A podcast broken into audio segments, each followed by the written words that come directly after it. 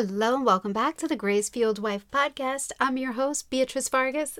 And as always, I'm excited to be here with you this week where we are going to go over some very juicy things. And this week, we're talking about the four mistakes that I see so many women make when they are trying to fix their marriage. Four mistakes you might be making if you're trying to fix your marriage. Let's jump right in because this one is a good one.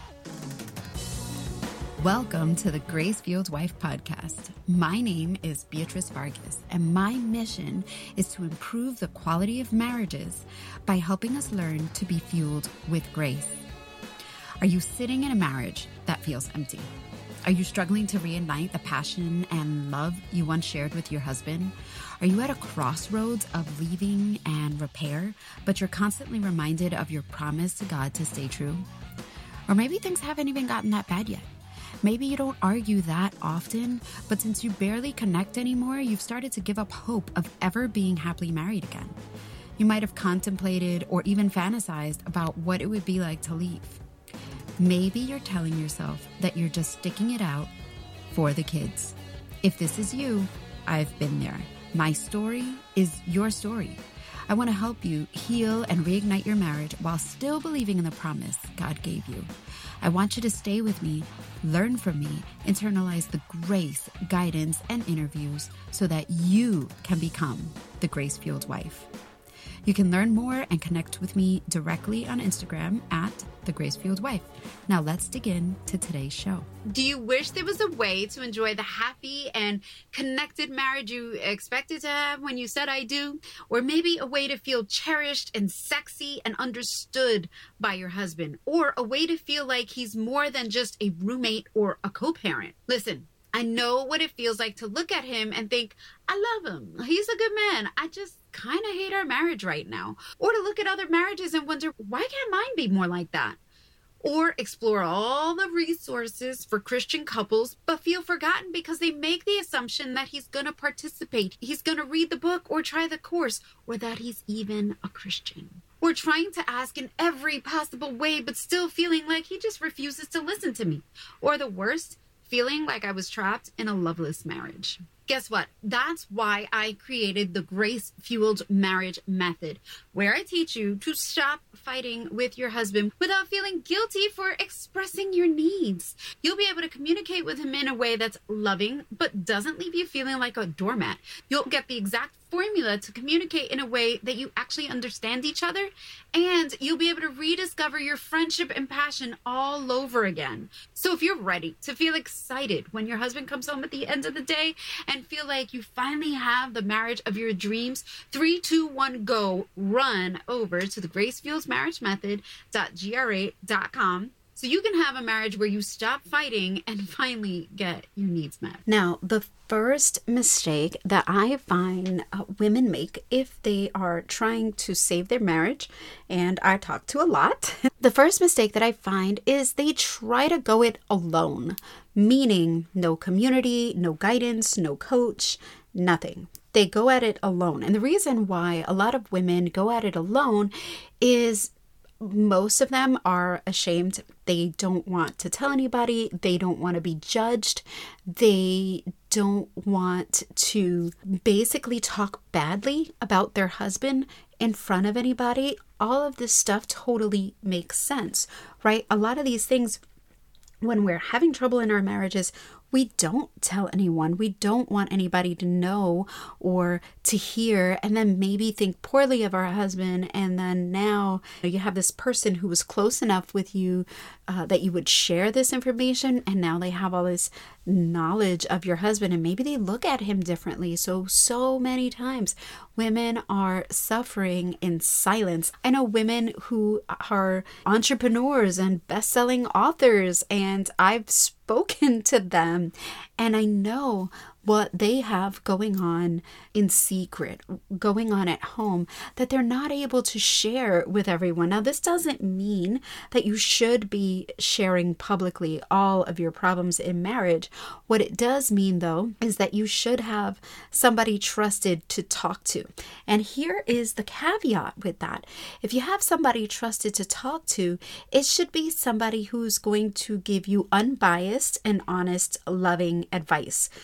So, another mistake that I've seen is um, women who say they're trying to fix their marriages or, or they're really trying to work at it, but they avoid people who are going to try to talk to them about this is what they could actually do to make some changes. Instead, they are so focused about what their husband is doing that they either aren't talking to anybody because they don't want to be told otherwise, or they will go to somebody like a counselor who will talk to them about what they need, but not talk to them about anything that is going on specifically in the marriage. The other thing is, I find when women do that, there's been women in my own life who they're going through something and they don't come to me, we don't talk about it, and I find out later and they say they didn't want to feel guilty for leaving their marriage because they know how passionate I am about making marriages work.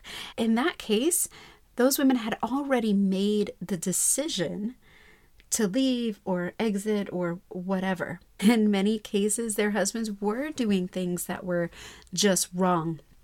And I get it. There's going to be times where he is wrong and I know on this show I talk about a lot about how we could change. But if we focus, and this is going to be a number two, our second mistake that I see women make, the second major mistake I see them doing is they focus only on their husband. They're constantly worrying about him and what he's doing and what he needs to do differently and you know what he didn't do or what he how he didn't change and how he didn't measure up and how they asked him again and got nothing from it and all this other stuff. And they they are so focused on him that they have not considered what it is that they could change in the marriage. Now, I get it. I speak to so many amazing women that I'm like, you're a great wife. You love your family. You do all kinds of things for your family, but no one is perfect.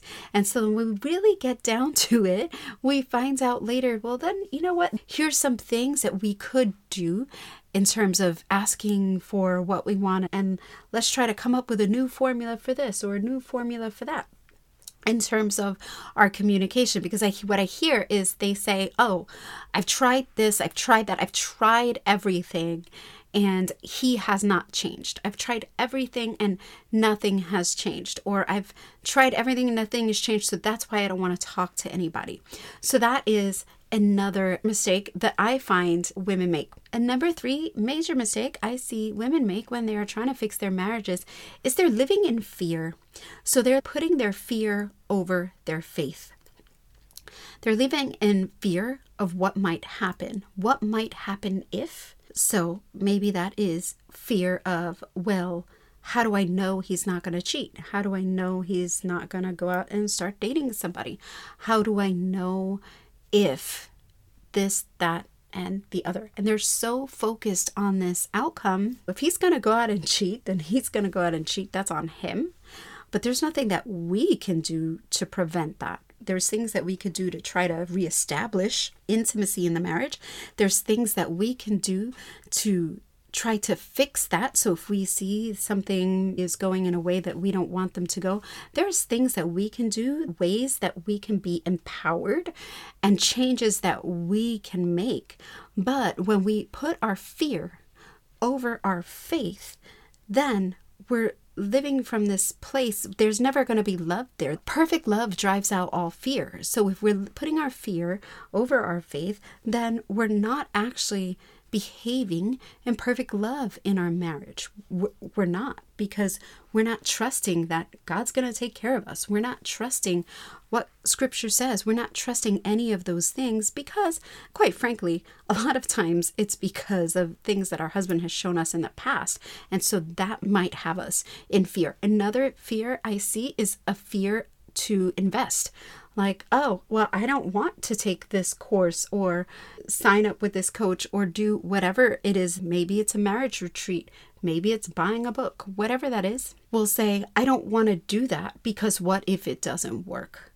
And I've seen that time and time again, or I've heard that again, and I understand it. Sometimes these things can be an investment for us, and we think about, well, what if it doesn't work? What if I make this investment and it doesn't work? Well, guess what? What if it does work because the cost of divorce is far more expensive than the cost of what it might be to buy a program or hire a coach or do something that is going to make a difference for us. And we have this idea that it has to be done together. So, this is number four. Fourth mistake that I see happen all the time is that we have this idea that we can't save the marriage if we don't do it together, which means you give up all the power that you have to your husband in that case because you're saying, Well, I can't save this marriage on my own. I need him to do it with me, and he's not participating, or he doesn't care, or he doesn't want to go to marriage counseling, or he doesn't want to do the thing. Therefore, there's nothing I can do. It can't be saved. And when we do that, we give up our power. We either give it up to our husband or maybe we'll give up that power to a marriage counselor. Oh, the marriage counselor, we went and didn't work. So there it goes. It, this marriage can't be saved. Again, we can't give up our power as women to anybody else. We need to be empowered. We need to take that and say, no, I'm going to make changes. I'm going to do this. I'm going to start to practice the skills that I've learned from Beatriz. I'm going to start to do the things, or I'm going to invest in the program and I'm going to meet with her on a weekly basis and we're going to start to implement the things that she teaches so I can start to see transformation in my own marriage. But if we give up that power and say and put it all on our husband or all on the marriage counselor, then the results are not going to be what they could have been if we just sat there and said, No, I'm not going to continue to be a victim. I'm not going to continue to let life happen to me. I am going to happen to it. I am going to go out there and with full faith of God. Again, this is where it comes to putting our faith over our fear and say, No, Lord, I have faith in you. So I have faith that you're going to lead me to the right places, that you're going to lead me to the right things and the right resources that might help me, Lord. And I'm going to go and follow in the path that you have laid out for me, Lord. And I'm going to then surrender that outcome to you. Because think about it if our marriage is saved, could we take the credit for it? No. Could your husband take the credit for it? No. Could I personally take the credit for it? Of course not. God is the one who gets the glory. When your marriage is saved, when your marriage is turned around and all of a sudden you're like, oh my gosh, I'm so in love with my husband again. We're reconnected, we're talking, we're acting like we did when we first start dating. We're snuggling up on the couch together and we're actually spending time together. He actually wants to be around me. It's been so long since we've done anything like that. I mean, think about what that feeling would be. And then you have to understand is that most of the time we're in our own way. We're the ones that are really stopping it from happening, and there's no reason why we should. So, just to recap, the four mistakes I see women make when they're trying to save their marriages is number one, they go at it alone with no community, no guidance, or no coach. For me, I know what that was like because I didn't have a coach, any sort of community, any any sort of thing around me that I felt that I could trust. There was no podcast back then. There was, I mean, I had like one or two marital books that I could read, but essentially it was just myself and my Bible.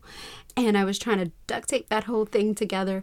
And to God be the glory, it worked out. But now, why do you have to go it alone if there's resources out there for you of other women who have walked that path and have said, girl, here, try this, this, this. This is proven. It's not like it's only worked for me. It has worked for my clients. It has worked for hundreds and hundreds of women. So, there is hope for you there and there's no reason to do it alone. Number two, they focus only on their husband, constantly worrying about what he's doing without focusing on their own paper and what they could do for themselves. Number three is they live in fear of what might happen. So they're putting their fear over their faith. And number four, they are giving up their power. Don't give up your power. You do not need to do that. All right, ladies, I hope that was helpful. And again, if you want help with these things, if you want that coach, if you want that guidance, come join us in the Grace Fueled Marriage Method where you will learn all of those things and not just learn the skills that you'll need, but you'll have access to the weekly implementation. I mean, I think that is the real key. The course is great, it's helpful, but it's the weekly implementation of all right, great. Now you, you learned the lesson or you heard me talk about this on the podcast. How does this apply to your real life? Because everybody's lives are different. There is a system that we've made out of it that you can then come and implement together in the group with me it's really amazing because you have that community around you. Thank you, ladies. I love you guys. And until next week. Hey, love. Thank you for listening to today's show.